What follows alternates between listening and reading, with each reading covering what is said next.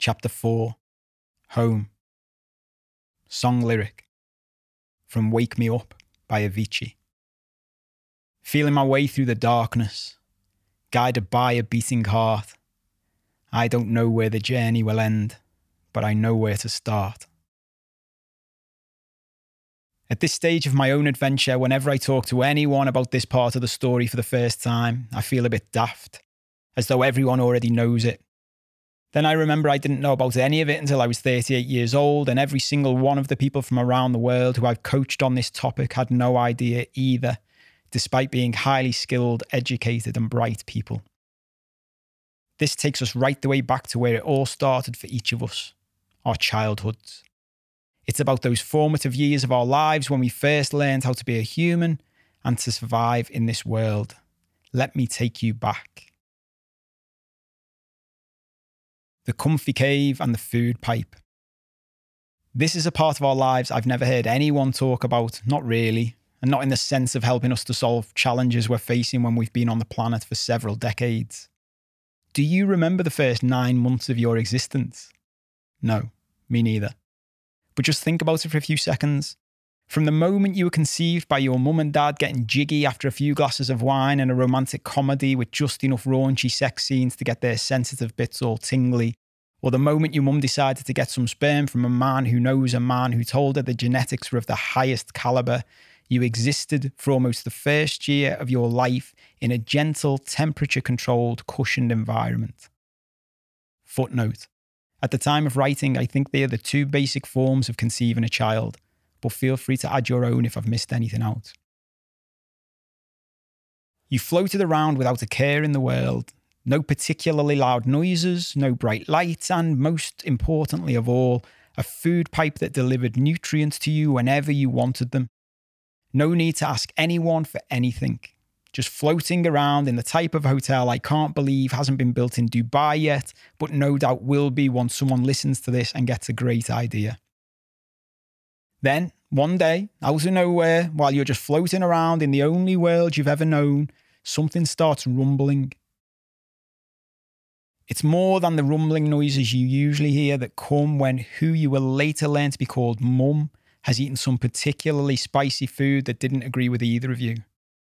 No, this is more serious. You can sense it.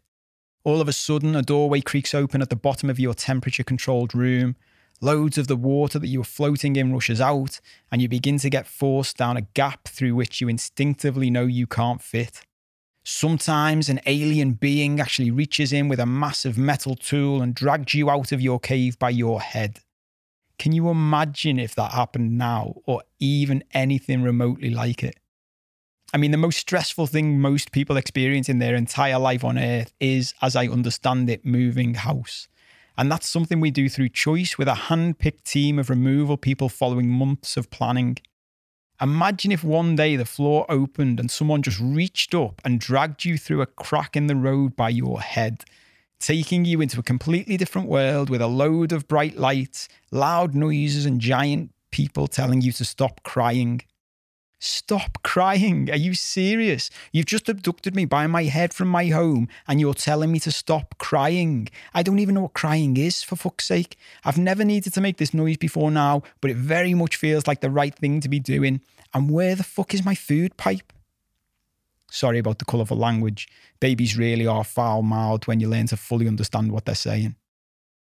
And this is how each of us first enters planet Earth if we're lucky, we had someone to keep us company through the trauma, or maybe someone just cut an, open a nice big hole for us to be lifted from. But either way, the whole thing is traumatic.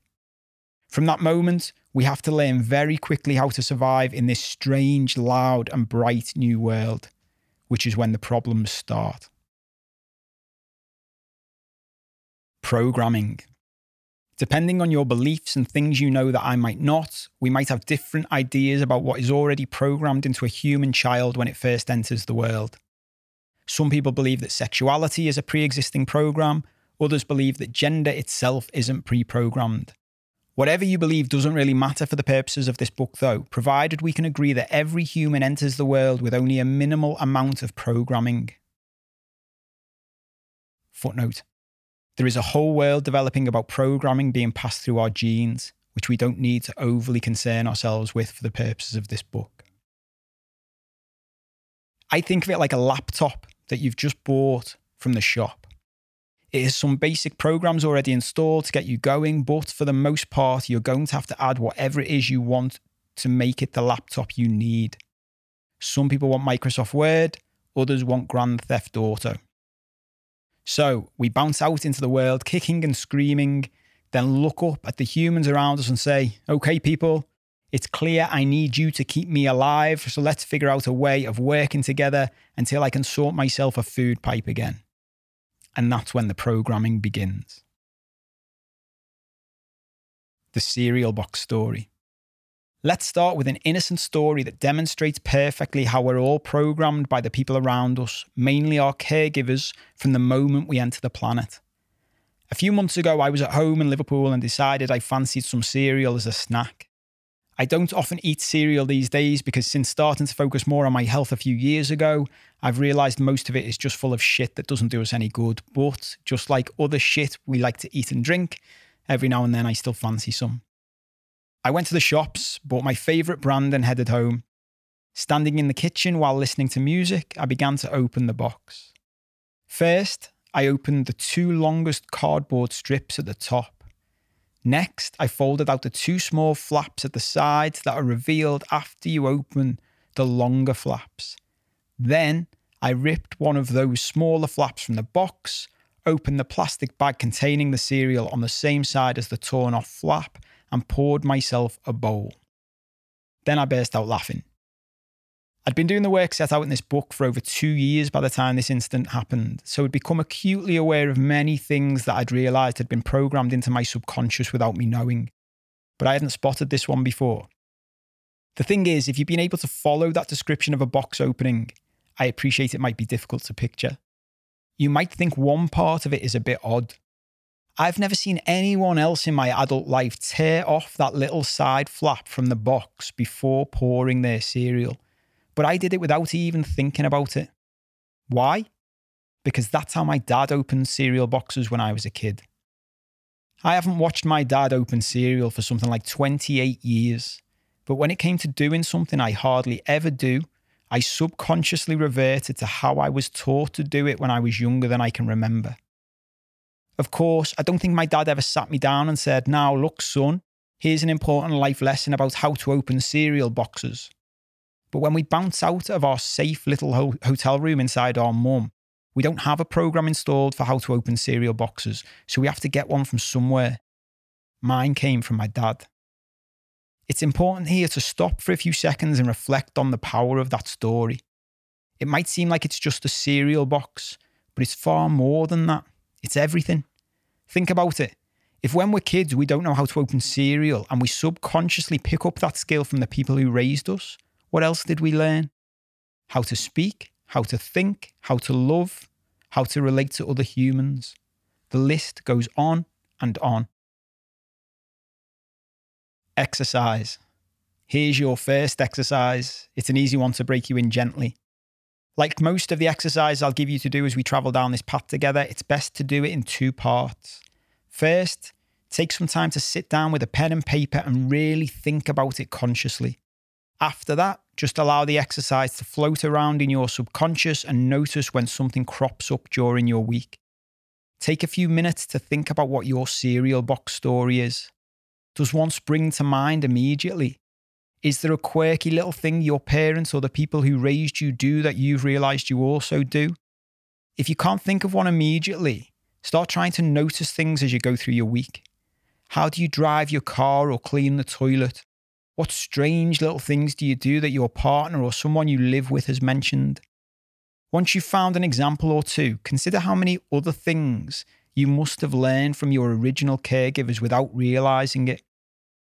Up until this point, you might, like most people I've ever met, be telling yourself a story about how different you are to your parents or close family members. It might be worth preparing yourself for that illusion to be shattered, but we'll come back to that later. trauma, and neglect. The main problem with childhood is we experience the whole thing as children. It wouldn't be nearly as big an issue if we handled the whole thing as adults, but unfortunately, unless your name's Benjamin Button, that's not how it works. An even bigger problem is when most of us reflect on a childhood, including our own, we look at it through the eyes of adults rather than those of children. If we consider someone with serious problems in their adult lives, maybe they're a drug addict or a serial killer, and we discover they suffered severe trauma as children, most people can see a clear link between the trauma and neglect the person suffered as a kid and the troubles they experienced years later. We might not fully understand or sympathise with the troubles experienced by the drug addict or killer, but at least we can see how they might have originated. Maybe the trauma was that their parents were drug addicts, or they were physically or sexually abused in their early years. Perhaps they were shown no love or were seriously neglected in ways we could never truly imagine. When we see that level of trauma or neglect, we can understand the link with problematic adulthoods. However, when we consider early years of life that were at the very least okay, and for many of us, including me, a dream childhood other children might only read about in fairy tales, it's more of a struggle to understand any connection to difficulties we face as grown ups. After all, in those childhoods, there is no abuse, neglect, or trauma to consider, is there? The language we use. We'll talk more about this topic in a wider sense later, but it's worth addressing in relation to this specific point. The issue is when we use words like abuse, trauma, and neglect, they carry certain connotations we might not want to associate with our own upbringing.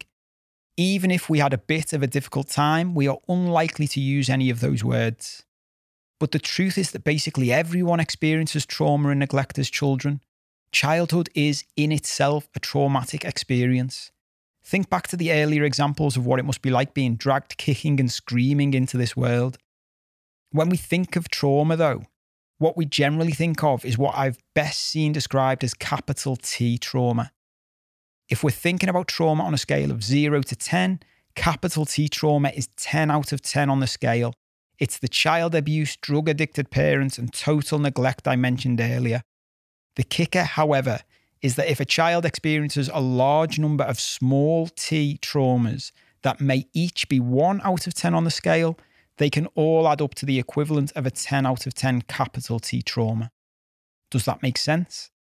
It's important, therefore, that we gain a better understanding of what small t traumas might look like to a child. The Still Face experiment.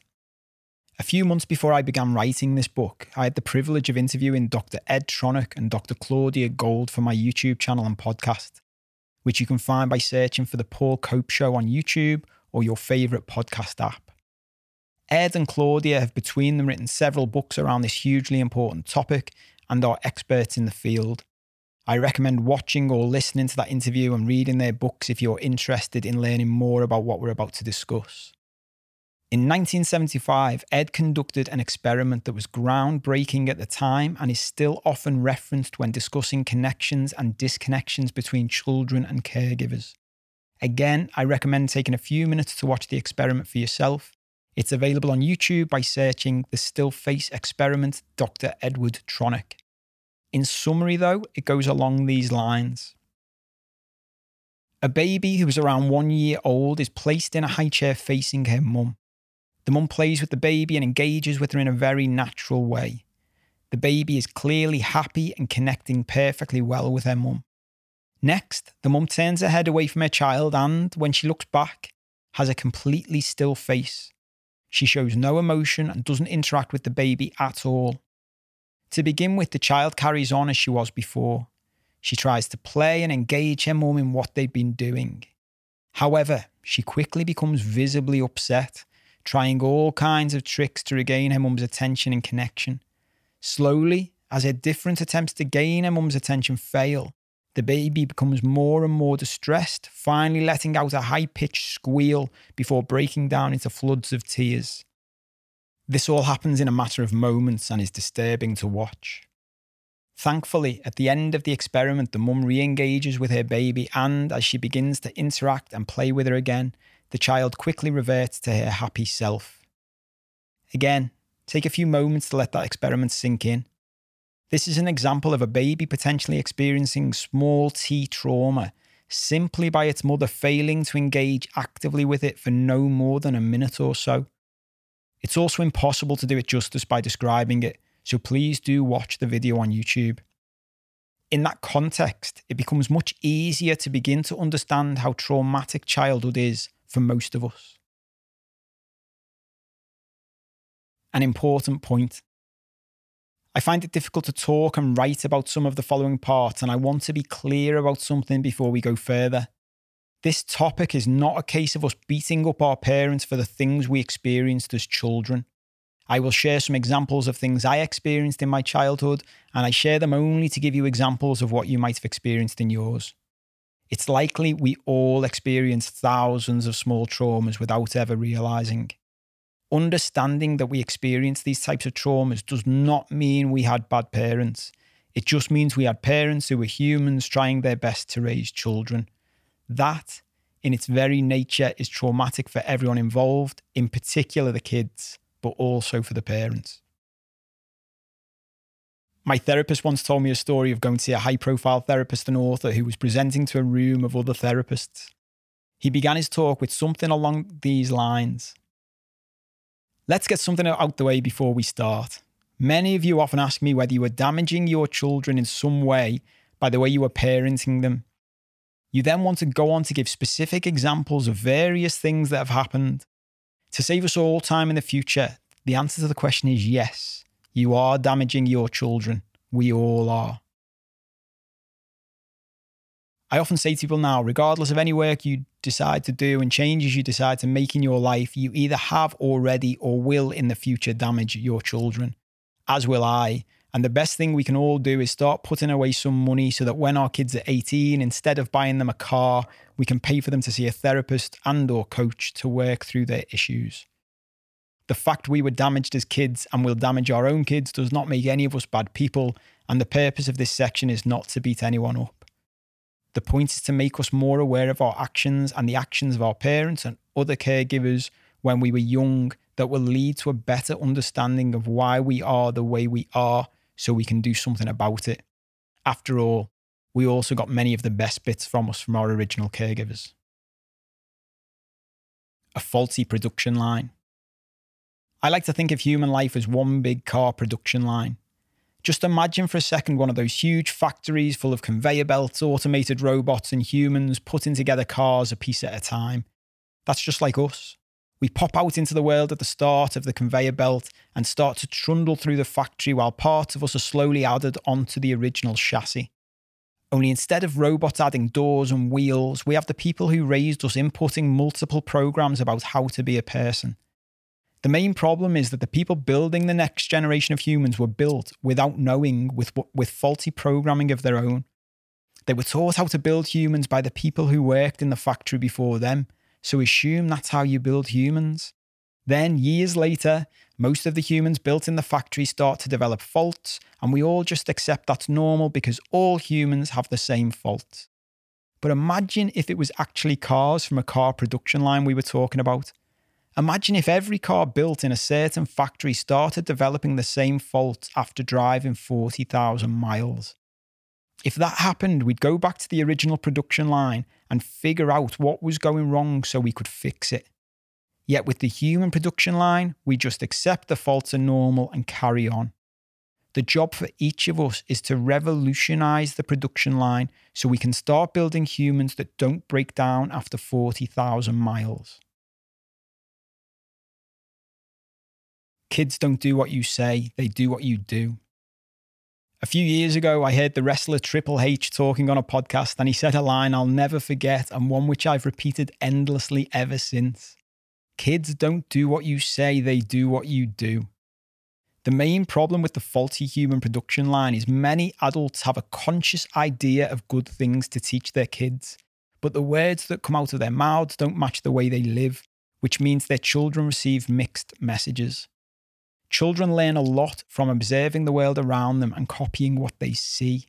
If what they are told by their parents contradicts what they witness from their parents, it doesn't stop them adopting the behaviour. It just means they learn that what they have adopted is not acceptable. It's amazing how often I see mums and dads baffled by the actions of their children when it's clear to see the kids are just copying their elders. The same principle applies to what we think we're teaching our children consciously or what we think we were taught consciously as kids and what we were actually teaching them or what we were taught through the words and actions of the adults around us when we were growing up. They are often two very different things. Examples. I think it's worth setting out a few examples of this part of the story to enable you to start identifying parts of your programming that were installed despite your original caregivers telling you with their mouths they were installing a completely different program. You might notice as you listen to the following illustrations that the same principles apply to many parts of your life as an adult. Think of how often you or someone you know says one thing with their words but conveys a completely different message with their actions. Which is more powerful? The mobile phone challenge. Here's a very basic modern example. If you have children and, st- and, struggle to get them to stop using their mobile phones, consider how often they see you or the other adults around them using their phones. I have witnessed on numerous occasions adults telling their kids repeatedly they shouldn't be using their phones as much as they do. Often moments later, I'll watch the parents indulging in addictive use of their own mobile phones. The children copy what the parents do rather than do what they say. Always tell the truth. This is a more serious example of the same issue. I've experienced myself and coached several people who have seen the same thing growing up. Most of us have been told repeatedly to tell the truth because telling the truth is the right thing to do but have then watched as our parents tell all kinds of lies to get through their life on a daily basis. Mostly little white lies, but sometimes great big lies of which we are aware but are never discussed openly. The lesson we learn subconsciously is to tell lies when it suits us, while also learning that telling lies makes us a bad person, hence, still adopting the behaviour as well as taking another blow to our self worth.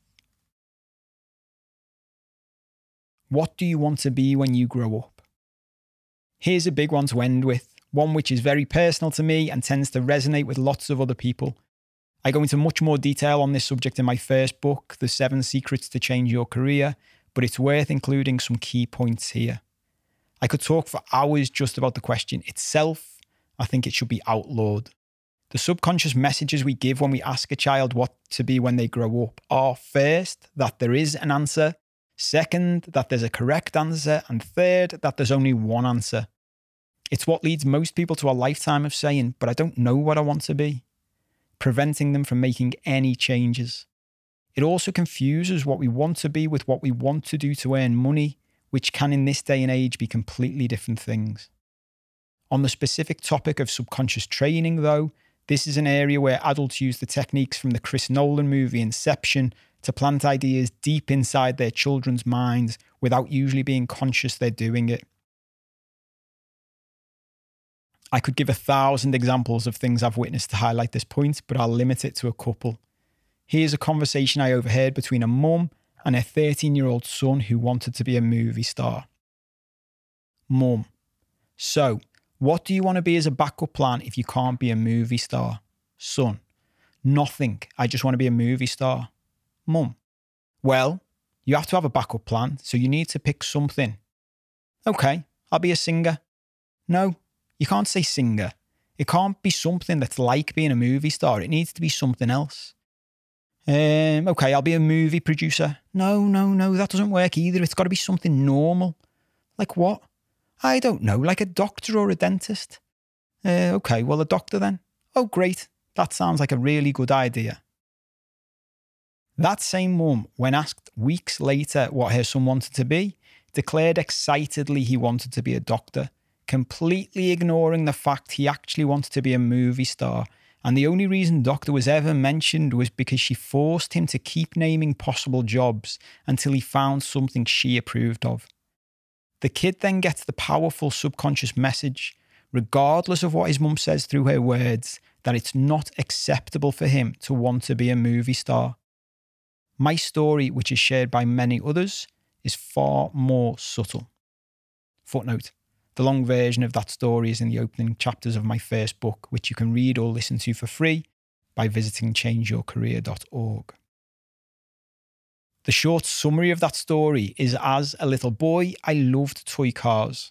I had a bucket full of them and would happily play with them for hours on end. One day, when I was about three years old, I was in the back of my dad's car and saw a black Porsche pull up alongside us at the traffic lights. I asked my dad whose car it was, and he told me it was their solicitor's. I immediately said, I want to be a solicitor then. The irony was, I couldn't speak very well at three, so couldn't even pronounce solicitor properly. Remember, at that age, we don't even know most words. They're just noises we're making through our mouths that we see have an impact on the world around us. When we make the noises that sound like, I'd like some milk, the lucky ones among us as children would see a big human bring us some milk. So we learn to keep making those noises whenever we want milk. I learned very quickly that if I made the noises sound something like, I want to be a solicitor, they would make the big humans around me very happy indeed. I would be rolled out at family parties to the lines, tell everyone what you'd want to be. I would make the noises and everyone would smile, sometimes even applauding. Imagine how good that feels to a three year old, especially when I had no idea what I was actually saying. What I really meant was, I'd like to drive a nice car when I'm older. After a while of repeating the line to myself and to anyone who'd listen, it became second nature and soon turned into I've always wanted to be a solicitor, even though I didn't have a clue what a solicitor was. If you ask my parents now, they will quite rightly tell you that no one ever told me I had to be a solicitor. I agree. The problem is not what I was or wasn't told expressly through people's words. It was the subconscious programming I received that being a solicitor was what everyone wanted me to do. Again, as I'll keep repeating, this isn't anyone's fault. We are guilty of the same things our original caregivers were guilty of, usually because we are blind to the subconscious behaviours we display from which others learn. Our behavior in these situations also generally stems from our own emotional and psychological issues that we'll explore in much more detail in the following chapters. Exercise, Audrey. We need a way to identify some of the exercises we'll be doing so we can easily refer back to them later in the book. Someone who read an early draft of this suggested I should name those exercises for ease of reference, which is what I've done. This exercise is called Audrey. I don't think that's what the person who made the suggestion had in mind, but we are where we are. The purpose of this exercise might not make any sense right now, so just remember the Karate Kid training we discussed and how I promise it will all come together later on. For now, I want you to create a table with three columns. You can write this out by hand or use a computer. The method is not overly important for this. In the first column, I want you to write the names of all of the people who you were close to growing up and who had an influence over your childhood. That might be your parents, your grandparents, your brothers or sisters, your aunties, uncles or cousins, foster parents, care home workers, or anyone else you can think of. There are no right or wrong answers, so if you think someone should be on the list, put them on it.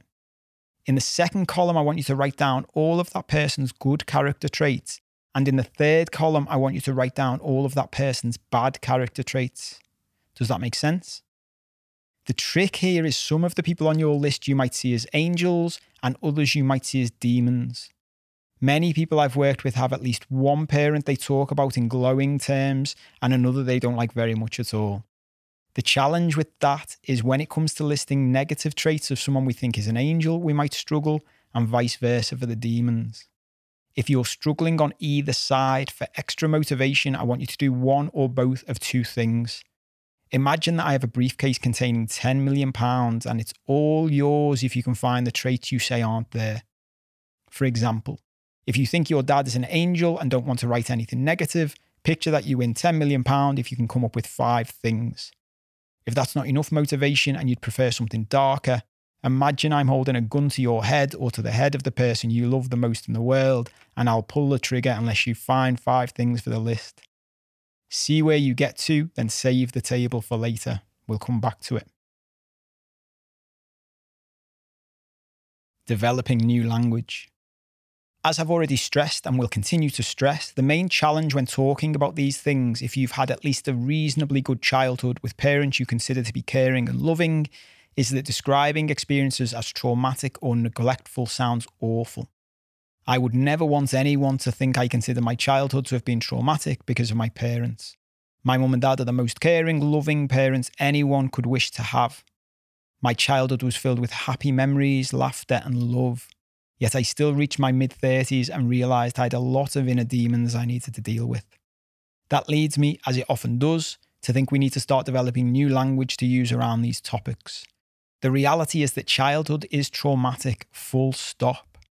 Rather than asking people whether they experienced any trauma as a child, I now just ask, Are you human? And were you ever a child? If the answers to both of those questions are yes, then you have experienced trauma that more than likely needs to be processed and dealt with. I always remember reading a chapter in Russell Brand's book Recovery, which played a key part in the early stages of my transformation, which was headed something like, Are you a bit fucked? As the months and years passed after first reading that, I realised the only problem with it was it didn't go far enough. Instead of asking that question, it's far more appropriate to say, you almost certainly are a bit fucked, and go from there. Footnote in the years that follow this book being published, we might even reach a stage at which the same points apply to the artificial intelligence machines being built by some of the most dysfunctional members of our society because, after all, those machines are being programmed in the same way we were all programmed as children. So there's no reason the faults of their makers won't be passed on in the exact same way. Which means if you're a robot listening to this, welcome to the party. What is trauma? I think it's worth setting out what I believe to be trauma, although it's worth always bearing in mind this is simply my interpretation based on my current beliefs, which could well change as the years progress. It is also, of course, a very simple summary of something about which there have been endless books and articles written. To me, trauma is anything that causes us to suppress any part of our true self and or to create an adaptation of our true self. I talk about both of those in detail in the next two chapters. Trauma can also be anything that leads us to believe at a subconscious level we are not good enough as we are. Capital T trauma. In my view, capital T trauma is anything from our childhood that had a big impact on us, and we are likely to recognize as traumatic when looking at somebody else's life. So, sexual abuse, being raised by alcoholics or drug addicts, being the victim of or experiencing physical violence of any type, including witnessing your caregivers abusing each other physically, being abandoned by a caregiver totally, for example, a parent leaving when you were young, or being abandoned temporarily on numerous occasions, for example, being left alone for long periods while you were young. On the trauma scale running from 0 to 10, think of it as anything from 8 to 10. Small t trauma. In my interpretation, this can be practically anything to a kid depending on how it was interpreted at the time. Think of it as anything from 1 to 7 on the trauma scale. It could be a good friend laughing at us, or a parent making a flippant comment about our weight. It might be a caregiver regularly judging other people for being bad or stupid, or a grandparent rewarding us for being special. Crucially, it could just be a child dropping their ice cream on the floor. To us as grown ups, dropping an ice cream might be a mild annoyance, but to a three year old whose entire world was wrapped around that delicious treat, dropping it could be the equivalent of you returning home from work one day to find your home had burned to the floor. Just pause for a moment and imagine if that happened. And instead of someone consoling you, they just said dismissively, Oh, get over it, I'll buy you another house. I'd guess that wouldn't quite make up for the emotional trauma you'd just experienced. It's always key, therefore, to try our best to see how we would have interpreted an event as a child rather than how we might interpret the same thing as an adult. It also isn't necessarily the event itself that's important, more how we reacted to it emotionally and what impact it had. More on this later as well. With any type of trauma, it's worth having a little wander back through our family tree because while we might not have experienced any capital T traumas as children ourselves, it usually doesn't take much to go back through the generations to find someone who did experience big traumas and pass down the effects. A very simple example in my life and the life of most people my age is my grandparents all lived through World War II. My granddad on my dad's side fought at Dunkirk, survived, returned home with not even a thought that therapy might be required, and was married and having children within 12 months. It's hard to even begin to imagine the level of trauma he experienced and passed down through my dad, especially bearing in mind he was raised by a parent who lived through World War I and had no doubt passed similar trauma down to him. Exercise. Kenneth. Do this in the same way as the first exercise, beginning by taking some time to sit with pen and paper and consider what capital T or small t traumas you might have experienced as a child. Does anything spring to mind? Whatever comes up, write out in as much detail as possible what happened. After doing that consciously, allow the exercise to drift through your subconscious as you go through life and note anything that comes up. Again, writing in detail about whatever arises. A new expression. As I've said above, I don't think it's useful for us to continue referring to all events that happened in our childhood as traumatic or neglectful. Now that I've explained what I think we mean when we discuss those terms, I think it's time to come up with a new expression for us to use for anything we don't think falls into the definition of small t or capital T trauma. My view is we'd all be better off thinking of the other things that happened to us as children, however big or small, as programming experiences. These are the events that shaped how we developed from the moment we entered this world. No one is to blame for them, so by referring to them as programming experiences from now on, we can think of them in more neutral terms. All traumas can be included within this definition, as well as any other experience we would rather not label as trauma, while still wanting to acknowledge its impact on our life. Examples of programming experiences. This is one of the parts of trying to share the lessons I've learned that's much more difficult to do through a book than it would be if we were talking face to face. In person, I could ask you to tell me all about your childhood and we could take our time to pick out all the bits where you had programming experiences of any kind and dig beneath so you can see what parts of them still affect you today. Obviously, that's not possible with a book. So, the next best thing I can do is attempt to provide some examples of programming experiences that you might be able to relate to, or at least might prompt you to think of other experiences you had which installed any form of program in your operating system. It's key to note, however, that this is by no means an exhaustive list, and programming experiences come in all shapes and sizes.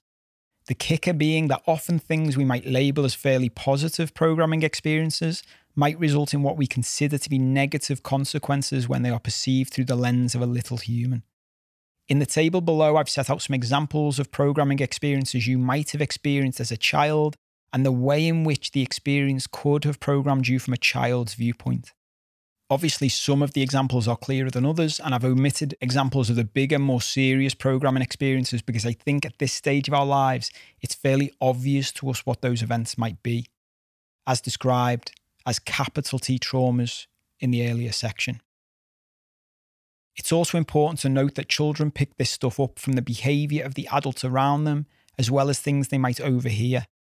So if you never tell your kid that they're too fat, but you constantly talk about how people who are overweight are disgusting, the lesson your kid receives is that being overweight is bad and therefore not acceptable, which installs unhealthy programming through little ears about how good they are as a human being linked to the percentage of fat on their body. The same goes for any of the examples shown in the table. So this isn't necessarily just about the things you experience directly. Programming experience. Being told to be good, i.e., be a good boy, be a good girl, or be a good person. The programming potentially received by the child. We might as well start with one of the most general and wide ranging examples that's likely to make you sit back in your seat and exclaim, Well, Paul, that's ridiculous. We were all told that, weren't we? And I say that to my kid all the time. Why do you think I'm using it as the first one? Being told to be good, especially when done repeatedly, as we tend to do to our kids, as it was most likely done to us, is being told subconsciously that being bad is not acceptable and consequently that being bad is something to be ashamed of. But guess what? There's a part of all of us that's bad. We're humans, not pigeons, and we are acutely aware from a very young age of the part of us that want to scream and shout, be selfish and jealous, and generally act in a way the people around us do not like. The programming comes from being taught those parts of us are not acceptable. they are not good enough. Experience number two being told you weren't wanted. This is a fairly obvious one that more people experience than you might think. One or more of our parents telling us we weren't wanted as a child can be a hugely negative programming experience because at its very core is a message we shouldn't even be here. There are a few things I can think of that would be more traumatic for little ears to hear. Programming experience.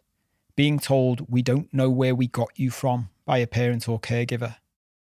In a similar way to the example above, hearing this as a child can lead to us feeling that we don't belong in the very place we're meant to feel safe and secure. Programming experience. Being told you were special. Here's the first counterintuitive one for you. I come across a lot of people who envy one of their siblings for being the golden child, but speaking as a reformed golden child, I can say with certainty it's not a role anyone should want.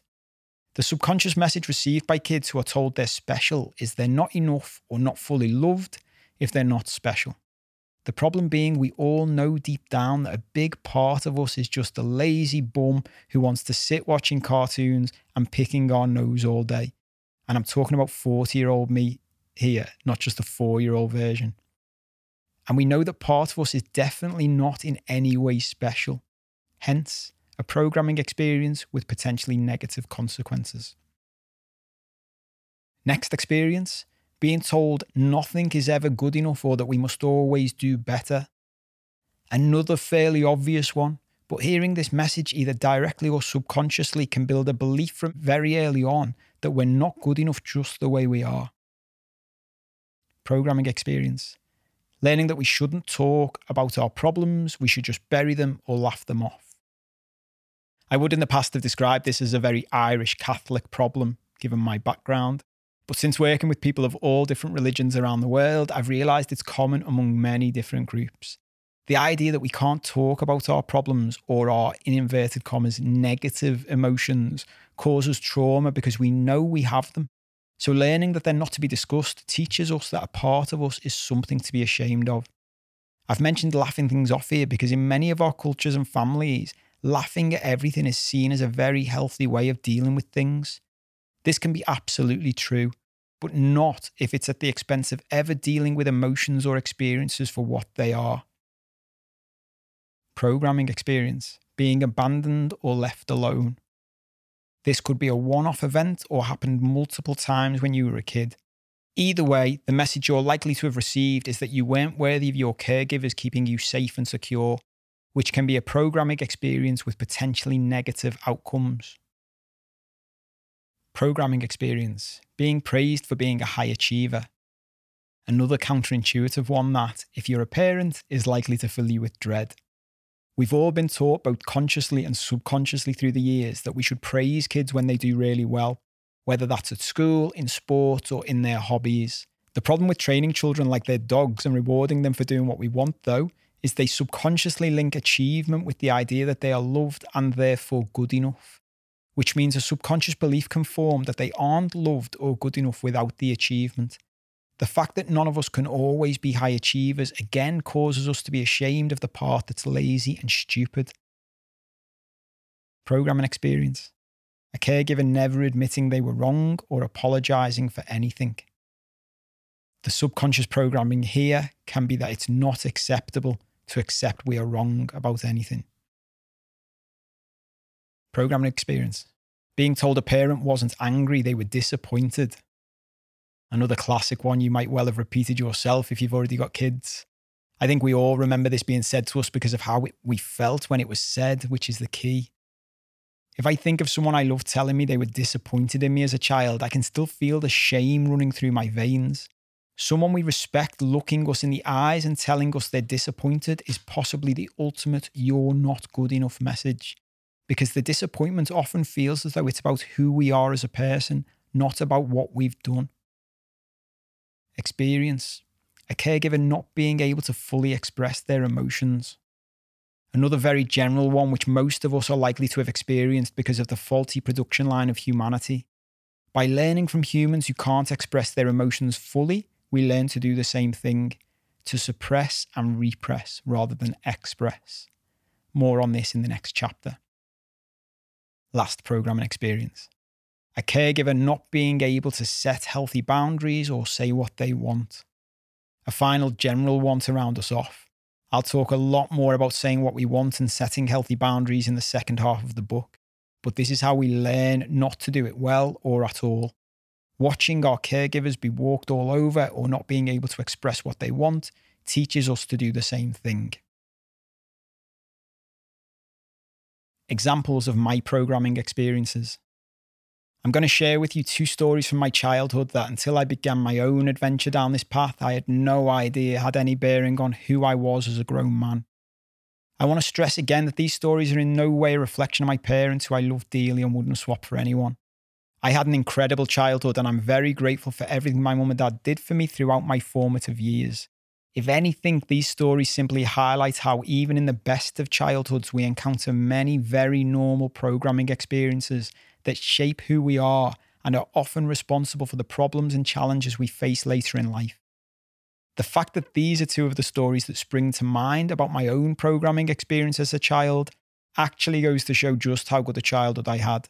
For many other people, experiences are far more disturbing than the examples you're about to listen to the maths test. One day when I was about 12 years old, I came home from school very pleased with myself. I bounced into the house and proudly proclaimed to my mum that I'd achieved 95% in my latest maths test. My mum was delighted. The smile beaming on her face, telling me how proud she was and how clever I was. I felt very clever indeed. Go and tell your dad, she said. My memories of walking into the hallway of our house and looking up to see my dad's face, when I told him the news, he said with a smile, What happened to the other 5%? And that's where my memory ends. The main problem with most trauma we experience at any age is that our memory tends to shut down at the most traumatic point, which is where we carry forward the lesson. Resolving old trauma can often mean revisiting it and finding the end of the memory, which is usually not very traumatic at all. We'll talk more about all of this later in the transform section, but the point of this story is that if someone, anyone, including my dad, was to react in the same way to me sharing news I'm proud of today, after all the work I've done on myself, it wouldn't even touch the surface. But to a 12 year old boy desperately seeking the approval of his parents, I took one lesson from that experience that I wasn't good enough. Not that the test result wasn't good enough, that I wasn't good enough. This is the other problem with our programming experiences. They're not necessarily logical. As an adult looking back, I can imagine the end of that story is that we went out as a family for a meal to celebrate my success. But my childhood memory ends at the point I experienced the thing that shook my internal system. That experience is no longer an issue for me as a grown up, but combined with many other similar programming experiences from when I was a kid, all of which were very common things experienced by children, it helped to explain a big part of the personality I developed as the years went by. More on that later. The Stupid TV Show. This story is more difficult to recall and is very hazy even now. It only came back to me several months into working on all of these things with a therapist and coaches. I must have been between six and eight years old and was sitting in front of the TV in a typical kid's position, around four feet away from the screen, sitting with my legs crossed. I can't even remember what show I was watching, but I do remember it being the type of absolutely ludicrous comedy I love to this day. I was barely laughing at the TV watching these grown men being completely stupid, making everyone else laugh. At some point, my mum wandered into the room to see what I was laughing at. She took one look at the screen, looked back at me, and said something like, I'll never understand why a clever boy like you finds this stuff funny. Guess what message a kid takes on board when they hear something like that? You might have guessed it, you're not good enough. Not that the show was stupid or that my mum and I have different tastes in comedy, but that I wasn't good enough just the way I was. As with the first story, this isn't a reflection on my mum in any way. She was and still is the best mum in the world. She showered me with love and affection every day of my life. If she saw me watching the same type of comedy now, she'd no doubt say a similar thing. She often looks at me like I'm insane when I act like an idiot to make people laugh. As a grown man who's been on the adventure I have, it doesn't impact me at all now. My mum doesn't need to like the same type of comedy I like, and I don't need to enjoy the soap operas she loves. The point of the story is the same as before. How we experience events as children is not the same as how we might experience them as adults. It's also crucial to note that the way our parents or original caregivers raised us is largely how they were raised themselves, often with a few modifications they've added along their own journey, which is where the idea of the faulty human production line comes from. Exercise, Elsie. Take some time to think about the things that happened to you as a kid that could have led to you receiving programming on any level. Think about my examples, then reflect on the stories you've got from when you were growing up.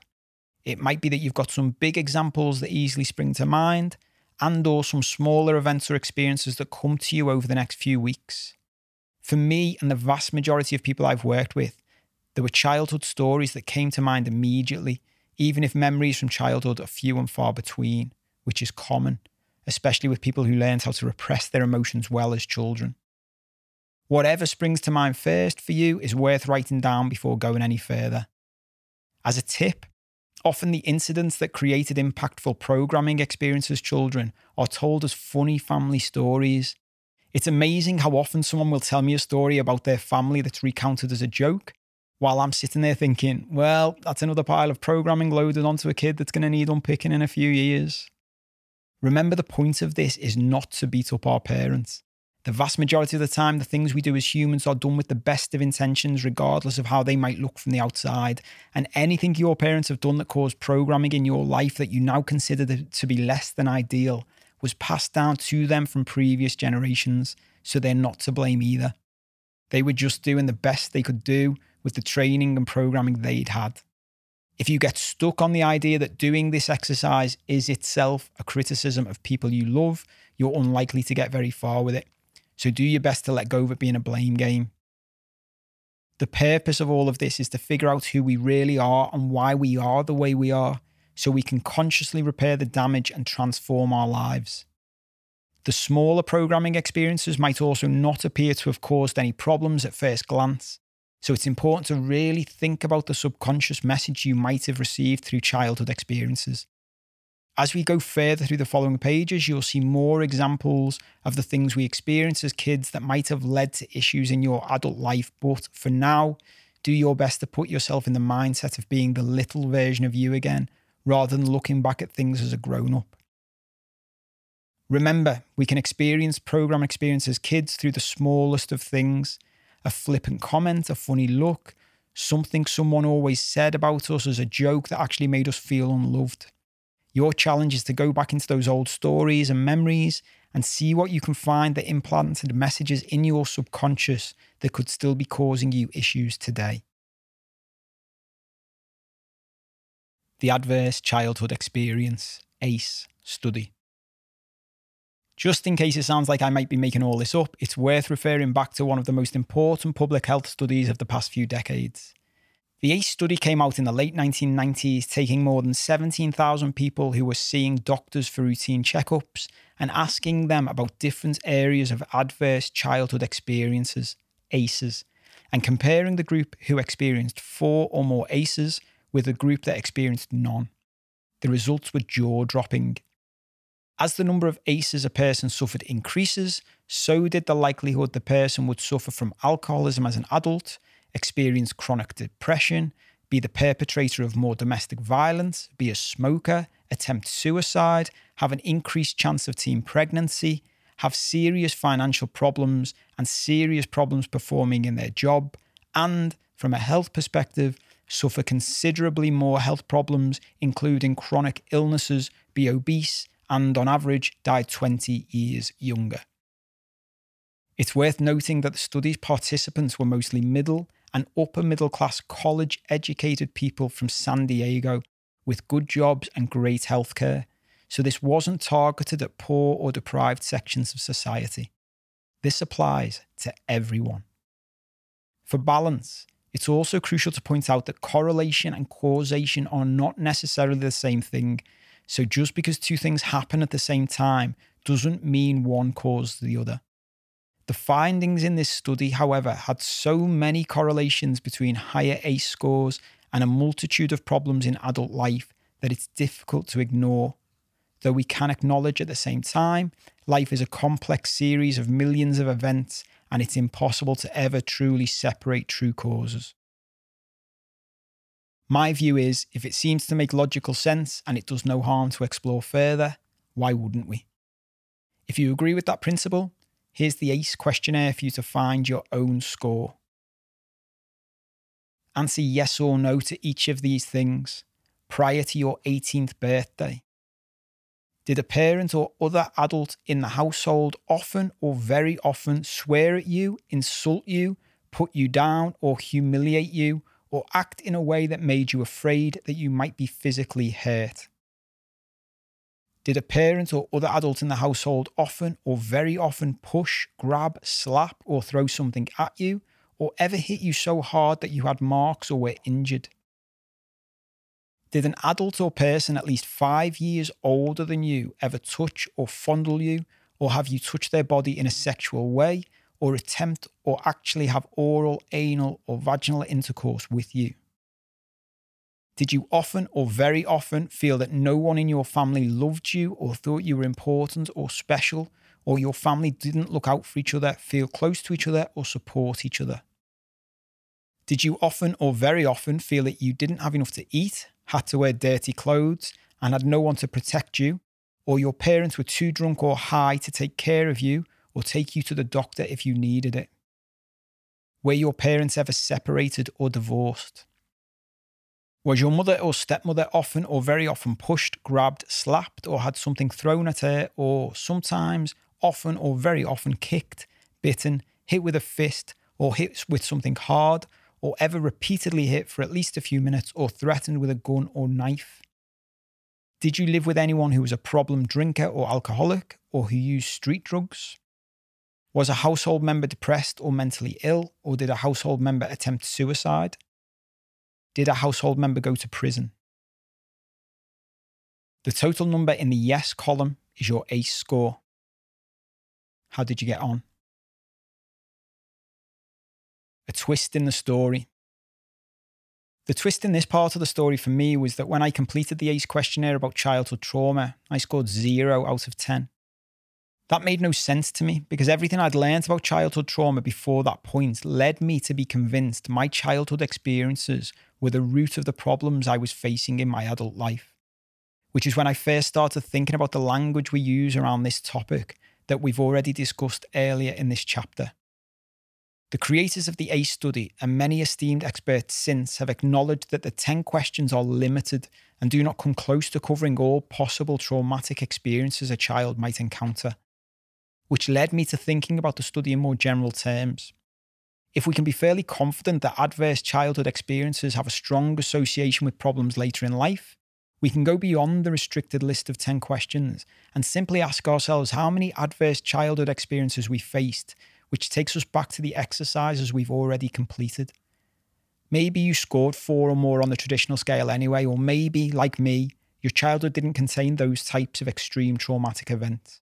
Either way, it's hard to argue against the theory that adverse childhood experiences are the source of so many challenges we see as adults. The extremely good news after all this, though, is we can repair the trauma and programming experiences we had as kids in our adult lives which is what this book is all about. That's it for the free chapters. Thank you for listening to them. I hope you enjoyed them. To buy all 650 pages of the full book in paperback, Kindle, or audio format, please visit amazon.co.uk or the relevant Amazon website in your country if you're outside of the UK. Thanks again.